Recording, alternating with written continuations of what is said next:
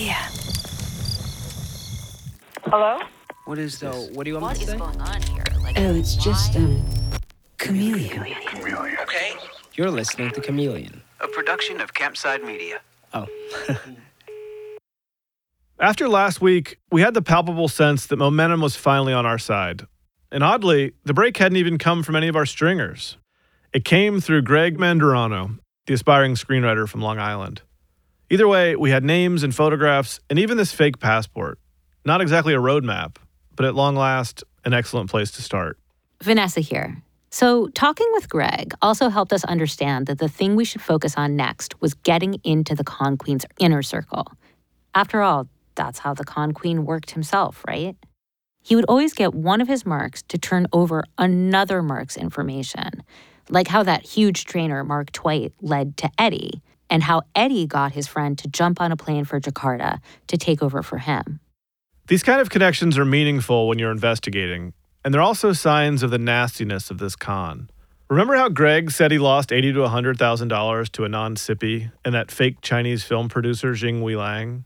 A lot of that had to do with Greg's family. My dad had recently sold his medical practice, or it might have been just before he sold the practice and he sold half of it because there was a building next door and that was just storage and he sold that building first. So there was like money available. And so my parents were fronting the bill. So he knew that in order to keep it going, he had to ingratiate himself into my family. Well, that makes a lot more sense. When Greg says he's out six figures, it's actually his family that's out six figures. It was his dad's money. My parents kept shelling out more and more money, and they were never being reimbursed. Whenever we were in Indonesia, she would stay on the phone with my mom for hours. And it got to the point over the course of months where my mom was fed up with dealing with her all the time. She was relentless and was very, very, very talkative. So my sister, Mickey, at the time she was vice president at Goldman Sachs. So she had experience dealing with companies, especially international companies, a, a strong sense of business acumen. She took over the interactions. The con queen, playing the bad cop Hui Lang character, had Greg's family running scared. At times, she'd say she couldn't get in touch with Greg. She'd call Greg's family and say he had to call her right away or she'd fire Greg and his writing partner right there in Indonesia when they were supposedly scouting locations for his movie that she said she was going to make. This one time, we're slated with going to a volcano. At our hotel, we go to sleep at like 11 p.m., and then we're up at 3 a.m., getting into the car, driving five hours to the campsite. From there, we leave our regular car and get into the Jeep with the local tour guides, and it's a whole thing. Six, seven, eight hours later, when we get back and I turn my phone on, I have all these missed texts from my family yelling at us that we're screwing it up. Hui Lang was exerting control by giving the impression that the project could be dropped at any time to my family so that my family would keep us under their thumbs since they were paying for it. So she was indirectly applying control to us through lying to them. It was manipulative. We didn't think that it was a con. We thought it was a manipulative business tactic that they were using to keep the talent in check.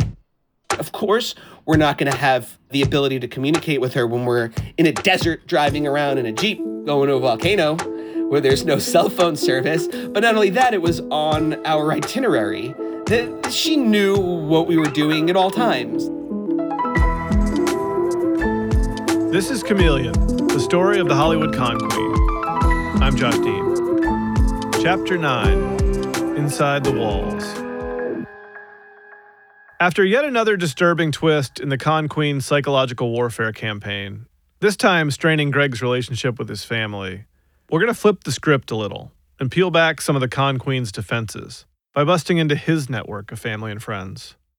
The photos and fake names we got from Greg were exactly the break we'd been hoping to stumble into. The first thing we did was send everything to Ben Decker, our digital investigator. And it wasn't long after that, like maybe a day, that I heard back from him. And the first thing he found? Another picture. one that might reveal the true identity of the driver. Ben sent over an email with two photos. One I knew very well. It was a close up of the driver's face, the guy who picked up and chauffeured every victim in Jakarta. The other was some Indonesian guy named Rudy Satopo, who looked a lot like the driver. The reason Ben was interested in this guy Rudy was because Rudy has a pretty checkered past, and he'd stumbled onto Rudy's name when he went looking into the name on that fake passport Gobind Lal Tahil. Ben found a story from 2011 saying a man named Gobind Lal had worked at a production company with another guy, and his name, Rudy Satopo. Yeah, so when I did a search for Rudy Satopo, a photo of a guy that looks like it could be the driver shows up. So I'm pretty sure the confirmation bias is playing into this a bit, but do you think this could be him? My heart jumped a little. The men in these photos looked very similar. Was the driver actually this guy, Rudy Satopo? And if so, was he a lot more than a driver? I immediately sent the new photo of this guy, Rudy, to some victims who'd spent days with the driver, like Heather. Hmm. It looks like it could be the driver, but would I bet my life on it? I'm not sure. Where did you get the picture from? And Tony. Well, I can't, I can't say for sure, but I think they could be the driver. And Omri Rose, the actor, he replied by email and said, That's the driver by my memory. His hair's longer, but he looks the part. If he was this guy, Rudy Satopo, that would change our entire understanding of the con. Because Rudy Satopo isn't some nobody. He has a rich history, which we'll get to in a few minutes. And Ben now knew that Rudy and Gobin Lal, the name on that fake passport we got from Greg, had been partners back in 2011. He'd found it in some niche online trade magazine called Television Asia Plus. Okay, so this article says that Rudy and Gobind have acquired rights to what they call the first ever miniseries to reach Indonesian TV. Of course, the two of them are scripting it. It's called The Black Widow, and it's going to chronicle the life of this dangerous woman in different guises. we have heard that before. So it's put this way in the article it will be pictured through an imaginational lens of visual and makeup artists from Indonesia and Hollywood. In other words, the Black Widow is going to be a chameleon herself. I mean, holy shit. It basically sounds like our scammer with some partner is announcing the premise of the Hollywood Con Queen scam in a trade magazine in 2011.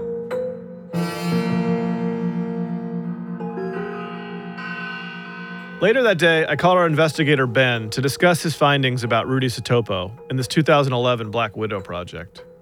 That, as far as historical records of the internet are concerned, is actually the only time the alleged name of the scammer and the driver by a different name are actually linked together to an entertainment project where they are both described as illustrators and storytellers, which very much matches up to the modus operandi of the countless scams and fake films that have been used to target victims all over the world.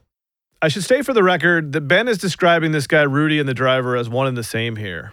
That's not fact. It's just a hypothesis that he had at the time. There's a relatively significant comparison between facial characteristics as well as height and age.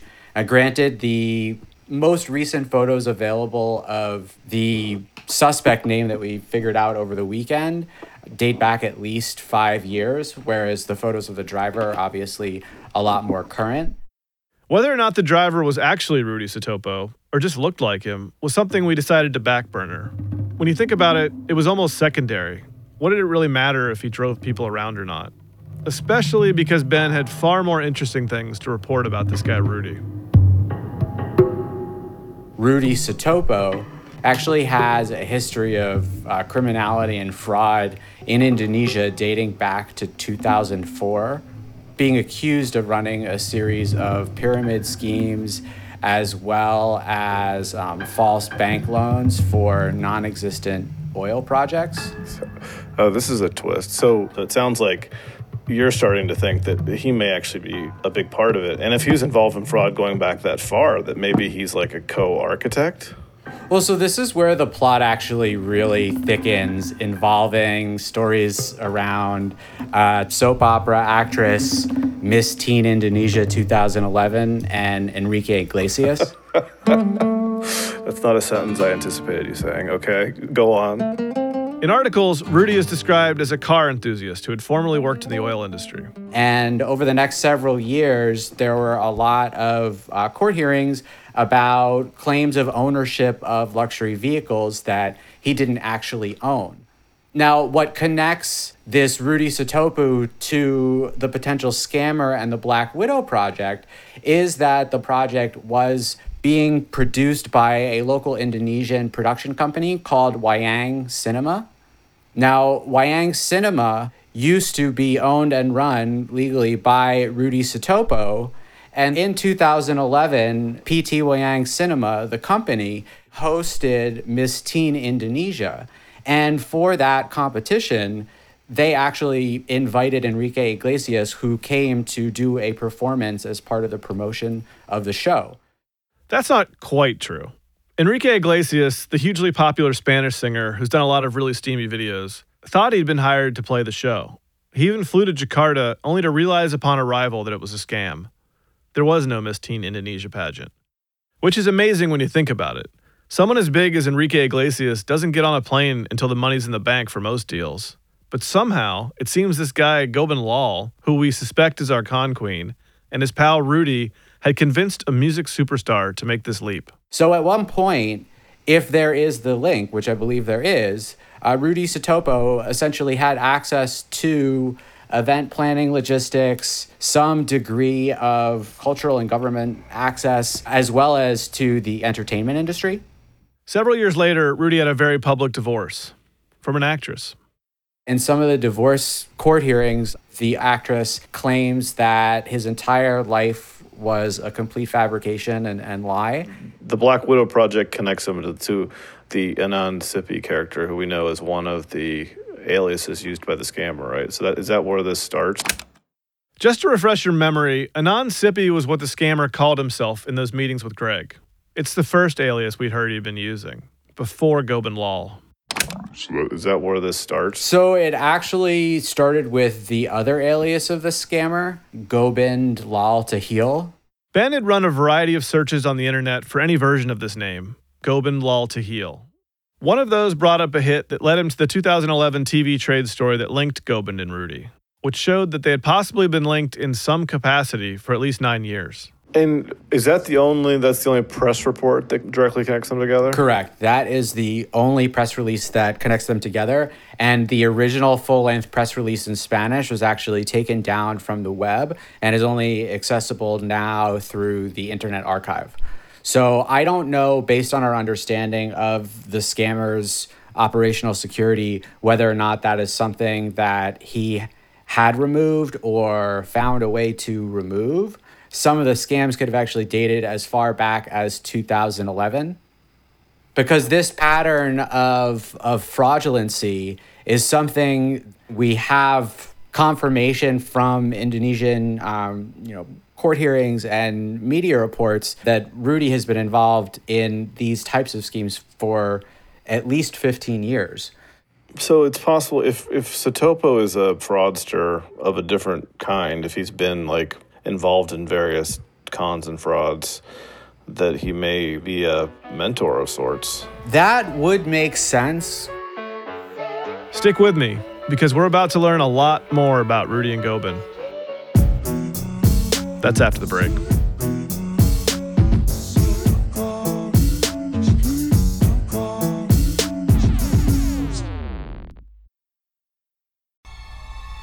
This is Chilling Tales for Dark Nights.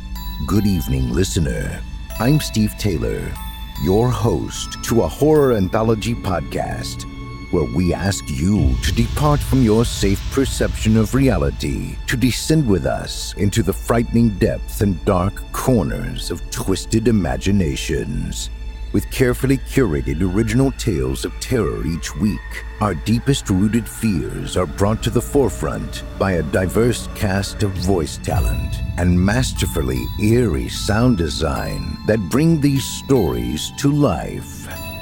We'll give you tales of unnerving encounters with the occult, harrowing hauntings, and sinister seances that show just how darkness knows no bounds. Make sure to check out Chilling Tales for Dark Nights on Apple Podcasts, Spotify, or wherever you get your podcasts. Hey, it's Kaley Cuoco for Priceline. Ready to go to your happy place for a happy price? Well, why didn't you say so? Just download the Priceline app right now and save up to 60% on hotels. So, whether it's Cousin Kevin's Kazoo concert in Kansas City, go Kevin, or Becky's Bachelorette Bash in Bermuda, you never have to miss a trip ever again. So, download the Priceline app today. Your savings are waiting. Go to your happy place for a happy price. Go to your happy price, Priceline. You're listening to Chameleon from Campside Media. Why did Ben find so much about Rudy Satopo, but so little about his former partner in this fraudulent project, Black Widow? Gobind Lal Tahil, or Anand Sippy, or whatever, he seems to be the scammer. At least that's what all the clues pointed to so far. But we had only a few photos of his face, plus some aliases. Ben did find one more interesting reference to a variation of that name. A man calling himself Gobin Tahil was registered as an attendee of the 2017 Lululemon Sweat Life Festival in England. We are in London. We're attending um, a sweat fest hosted by Lululemon. It's a fitness festival, basically, and there's all sorts going on. On the attendee profile, which matches up to the other photos that we have of the scammer, Gobin Tahil, uh, claimed to be a, a, writer, producer, and financier uh, for Netflix and based in LA, which again would confirm the same MO of alleging to be part of the film industry and luring potential victims in through the prospect of projects. Ben had two more things to share. One was that he had found an old, now defunct Facebook page that appeared to be from the big Chinese production company known as the China Film Group the company that Anand Sippy claimed to work for when he scammed Greg. And this Facebook page had real photos of CFC executives posing with real Hollywood stars like Bruce Willis and Keanu Reeves. It too was a fake. The other clue related to one of Greg's photos. In two of the shots, Gobind Tahil slash Anand Sippy looks more fresh faced and cheerful with spiky bleached hair, more like the guy Greg described to us. Those are clearly older shots. And the other two, he looks like he's aged a bit, with flatter hair and a beard. He's less smiley. And in one of those two shots, he's clearly in a European city. Ben had identified it Edinburgh, Scotland, in the UK. That photo is taken outside one of the more popular tourist attractions in Edinburgh, almost a block or two from the National Gallery. So, from all this, Ben started kicking around a theory that sometime after Greg met Anand Sippy slash Gobind, that mysterious person left Indonesia and landed in the UK. He could be doing the victim recruitment part of the scam. And maybe Rudy, if he truly is the driver, is the partner on the ground in Jakarta, doing the logistics. Josh also brought up something with Ben that he'd heard from Heather. The recording she made in the cab of the driver talking on his cell phone.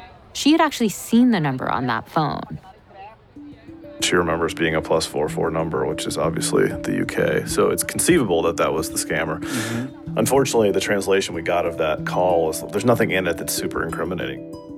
Josh also told Ben what Greg had told us about the Con Queen. You know, he said to me like, if that guy was a real producer, he'd actually be a good one. You know, that he actually was improving my work product, which made me think, you know, either the guy has worked in the business or is you know obsessed with it and and has studied it a lot. Um, I mean, clearly a highly educated person. The thing I keep puzzling over is like, where does this skill set get created? You're talking about someone who's like incredibly savvy digitally in terms of operational security and ability to use widely available tools to disguise your identity and set up fake accounts, but then also the ability to impersonate men and women using a variety of accents and to write screenplays and treatments. I mean, it's just, it's such a unique skill set that I just like, where did this person come from? That's what I can't figure out. Like, what is the, uh, obviously, that's the answer we're looking for. Like, what's the backstory of this human? Yeah, it's, it's hard. And, and I think there's a lot more to be understood Was this something that he might have been barred from, or could not enter or access, or did not have significant luck in, and decided to move on? Was he approached by Rudy Topo, who has a history of building pretty ornate and expensive, uh, you know, frauds and, and scams? Or could it be something else?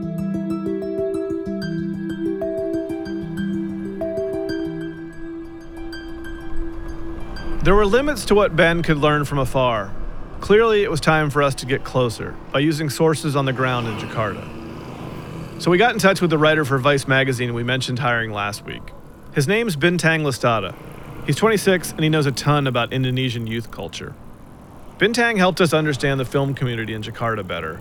And importantly, he also helped us get in touch with Rudy's ex wife, that actress. We're calling her Saifa because she asked us to use a pseudonym. Bintang arranged a Zoom meeting so that Vanessa and I could talk to Saifa. Can you hear us? Yes, yes, I can hear you guys. Hi, good good morning, or it's, it's I guess it's evening there, right? Evening. That's right. Good morning here in New York. I'm Um, here with my son. Uh, he'll sit beside me. He, he'll become my uh, translator. Saifa is quite well known in Indonesia.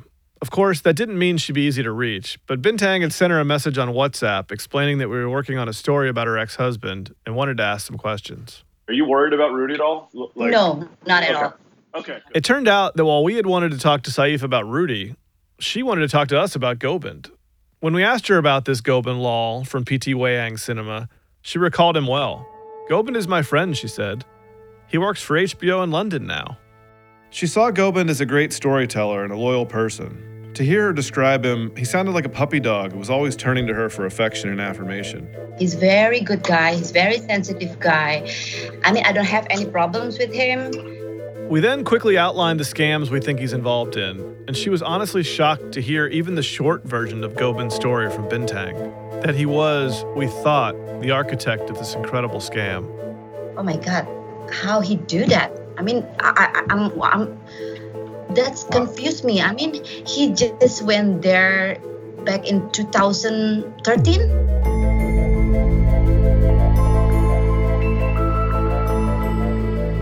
I asked her how she met Rudy and Gobind. Her son stepped in to answer for her. First, her ex husband, Rudy, uh, met Gobind in a prison in Indonesia, in Jakarta specifically, in Cipinang.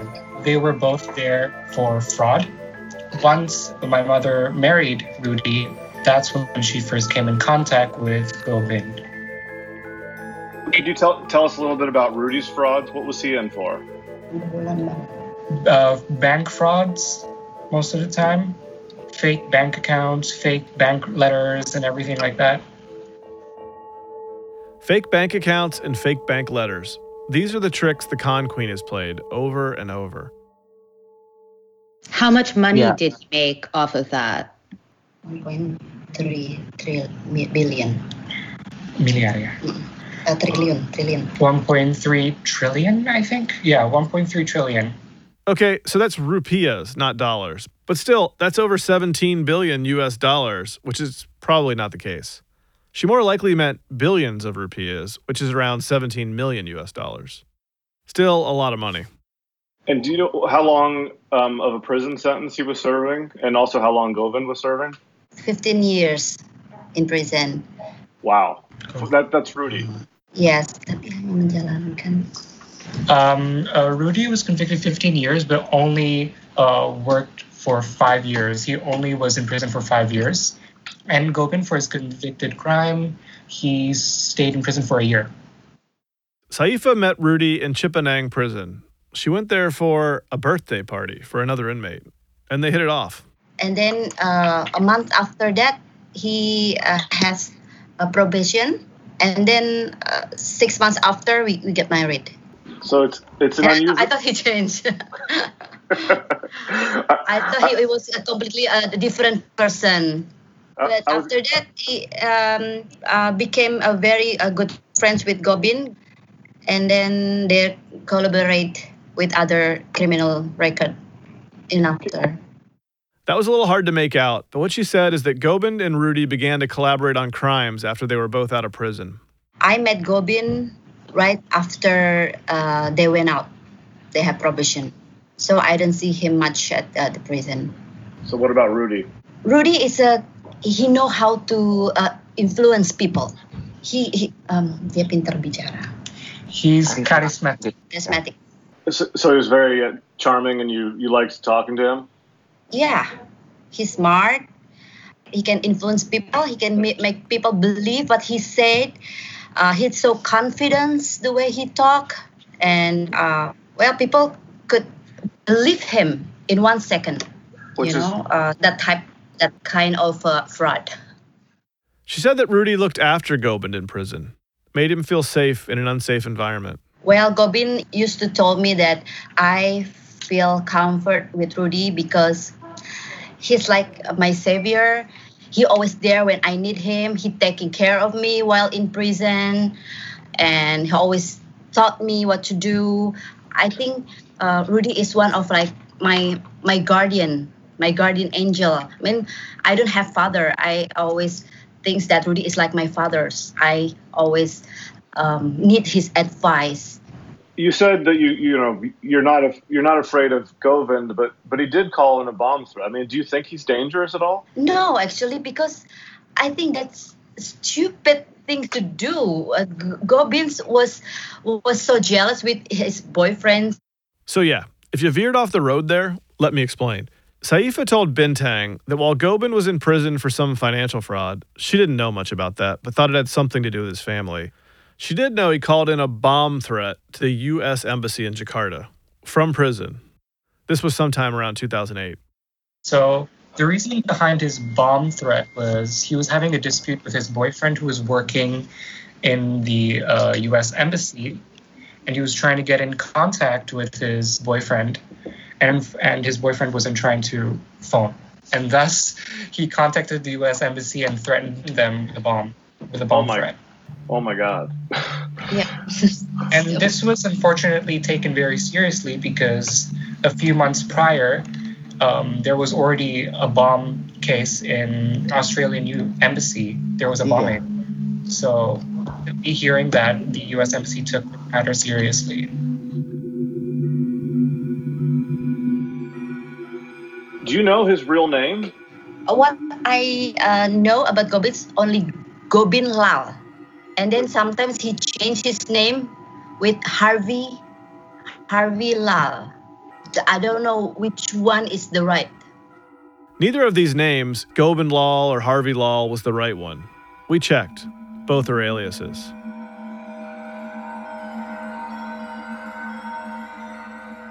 As the conversation went on, it became clear that Gobind, as well as Saifa seemed to know him, was still a bit of a cipher, even to this woman who'd been friends with him for years. I've heard that he um, he's graduate from art school in New York. That's Oh, what? I've heard. Yes, one of the best art student, theater student in US. That's what I've heard. Do you know if he studied acting or? Yeah. Well, he, he turned out to be a very good actor. Yes. It was clear to Vanessa and I that Saifa was struggling to reconcile her feelings about Gobind as a kind person with the stories she'd just heard of this diabolical scammer. My mother's first impression of him, of him was a generally intelligent but also very sweet person. How has that impression changed over time? Uh, karena banyak korban. He's already told uh, my mother multiple times that he's changing and that he's changed, but in reality, that was not true. So, in a sense, very disappointed and ashamed as well for him. Just to be sure we were talking about the same person, I uploaded the photos Greg sent us into the chat. So I, I just put those pictures in the in the chat, and that's definitely him, correct? Yes, that's him.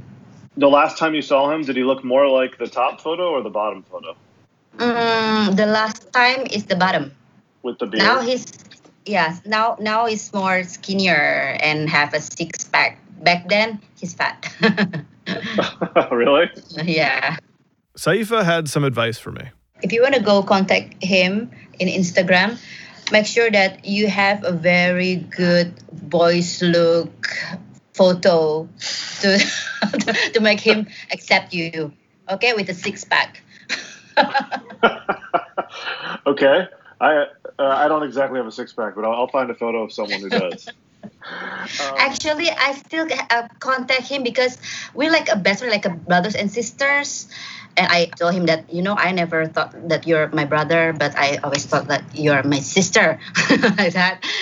He he was usually uh, contact me almost every day sometimes, and talking about uh, what he did in UK, and um, he's become a food creator and food um, criticus. Oh, a food critic. Critic, you know, and um, he's making a vlog. You know that, that he wants to make me proud. This is the story Gobind was selling to Saifa. He worked at HBO and was also a food critic. He had, she said, a large social presence. He was an influencer and I said, oh, okay, you change a lot. You know, you you change um, by the time that you're in another country, and it's good for you. But then um, when I heard from Bintang that he's still doing the fraud things, you know, I'm I'm so shocked. It's so disappointing. Yeah, he's he's been doing it now for, for five years. Yeah, I feel like he lied. He lied to me. So that is Gobind in our picture, but Saifa has no idea who the other guy is, the driver. One thing's for sure, it's not Rudy. They do look similar, but she would certainly recognize her ex husband. More after the break.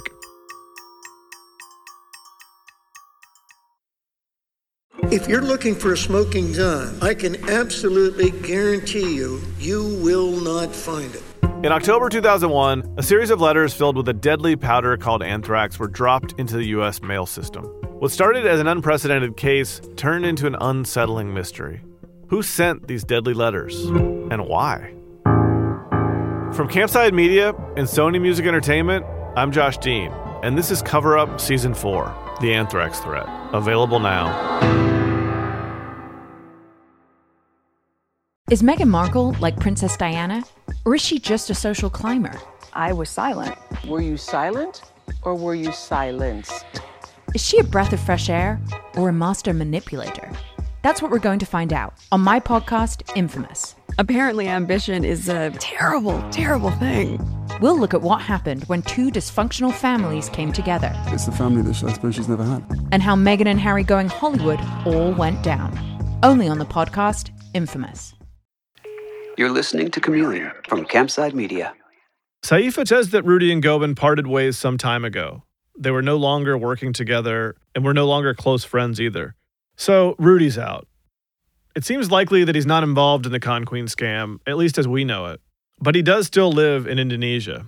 We tried repeatedly to get in touch with him, by the way, and failed. And Gobind?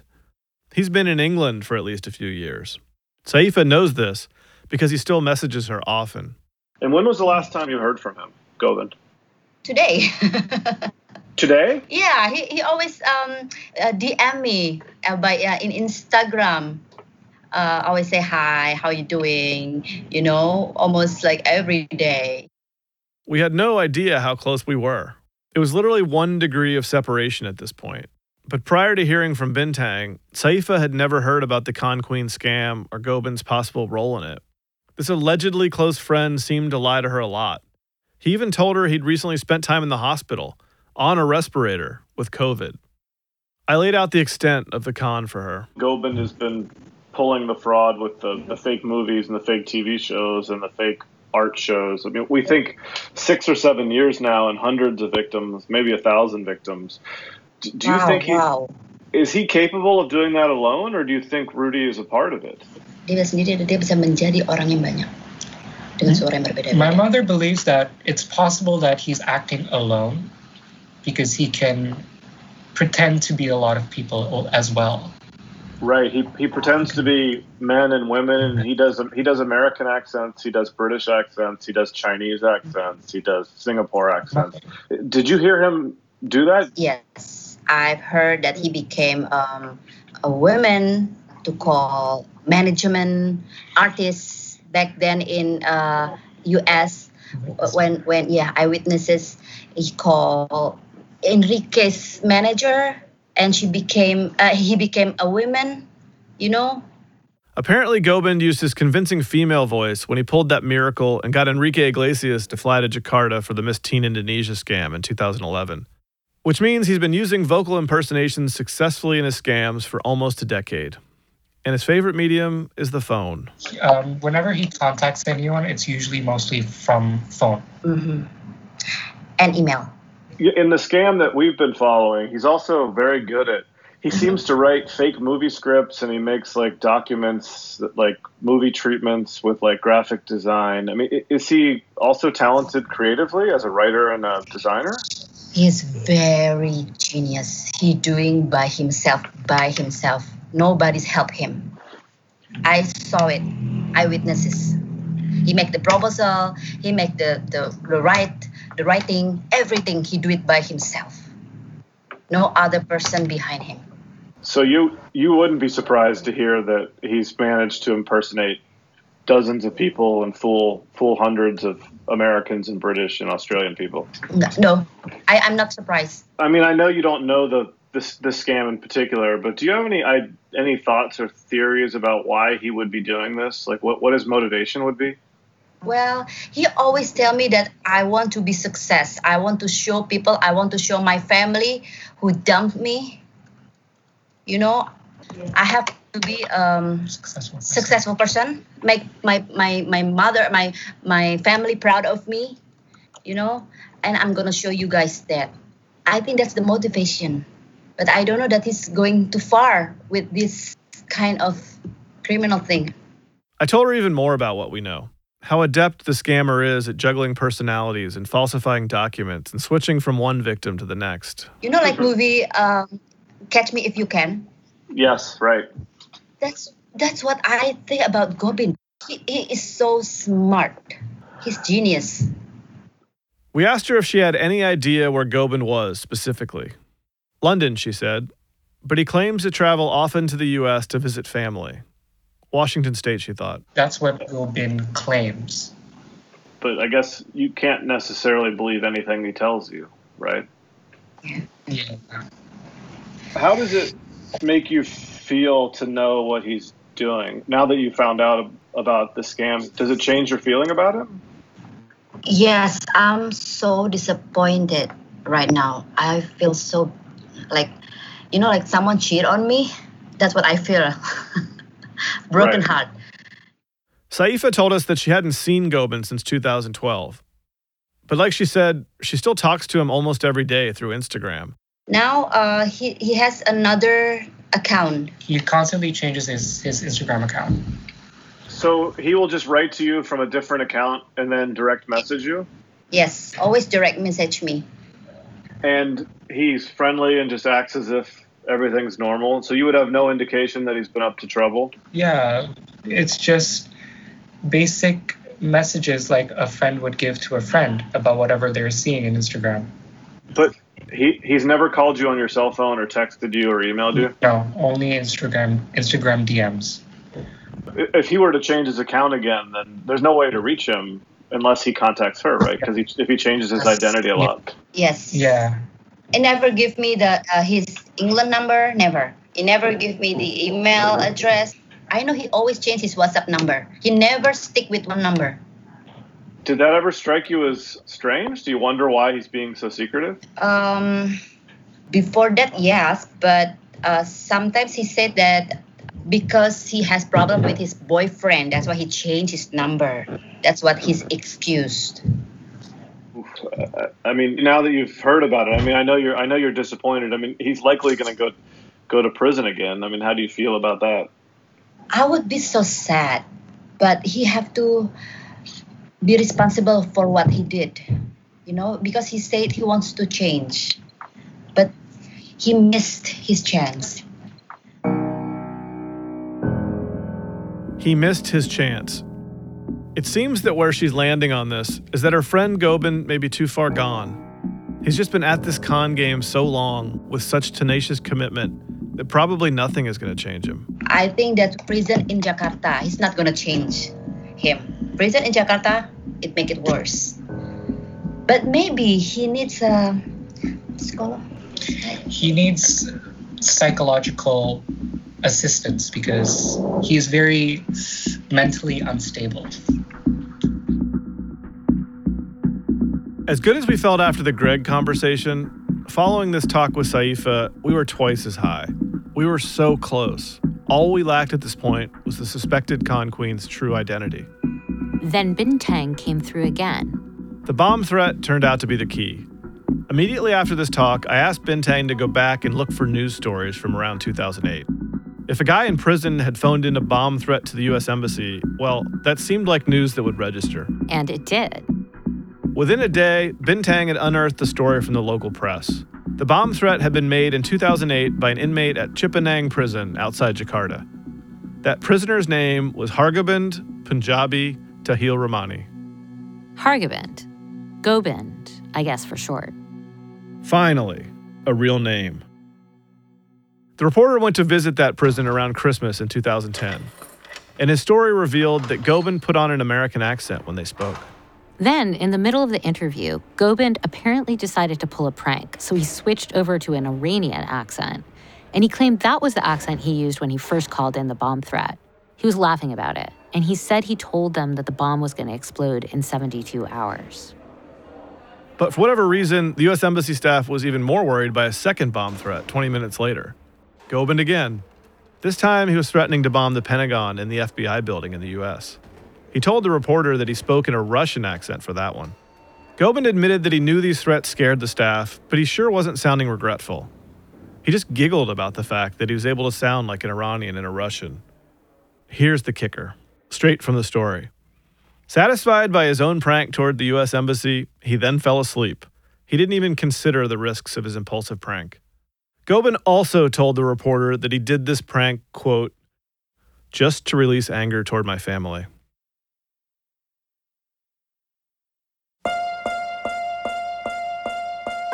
Fuck the what's next, go and cash your bad checks. Up next, in the final chapter of Chameleon, we dig deeper into the life of the man we think is behind the notorious Con Queen scam and tell you everything we know about the most wanted man in show business. You'll even hear from the man himself. The first things first is you. If you believe in yourself and you believe that the universe conspires in your favor, you're going to get by. That's next on Chameleon. Chameleon is a production of Campside Media. It's developed, created, and written by Vanessa Grigoriadis and me, Josh Dean. The executive producer is Mark McAdam. Our associate producer is Abakar Adan. Fact checking by Callie Hitchcock. Editorial support by Doug Slaywin, Natalia Winkelman, Rod Sherwood, and Ashley Ann Craigbaum. Additional reporting in Jakarta by Devianti Faridz, Bintang Listada, and Tony's Guys. Our technical consultant is Ben Decker of Memetica. Our theme song is Bad Checks by Houses. Sound design and additional music by Mark McAdam. Our consulting producers are Andy Horowitz at Atlas Entertainment and Charles Mastro Pietro at Circle of Confusion. The executive producers at Campside Media are me, Josh Dean, Vanessa Grigoriadis, Adam Hoff, and Matt Shaer. If you enjoyed Chameleon, please rate and review the show on Apple Podcasts. It helps other listeners like you find the show. And make sure to subscribe to the show on Apple, Spotify, or wherever you get your podcasts. And if you have any information about the Con Queen scam or were a victim and would like to share your story, please call 203 807 4453. You can also email us at chameleonpod at gmail.com. Thanks for listening. We'll see you next week.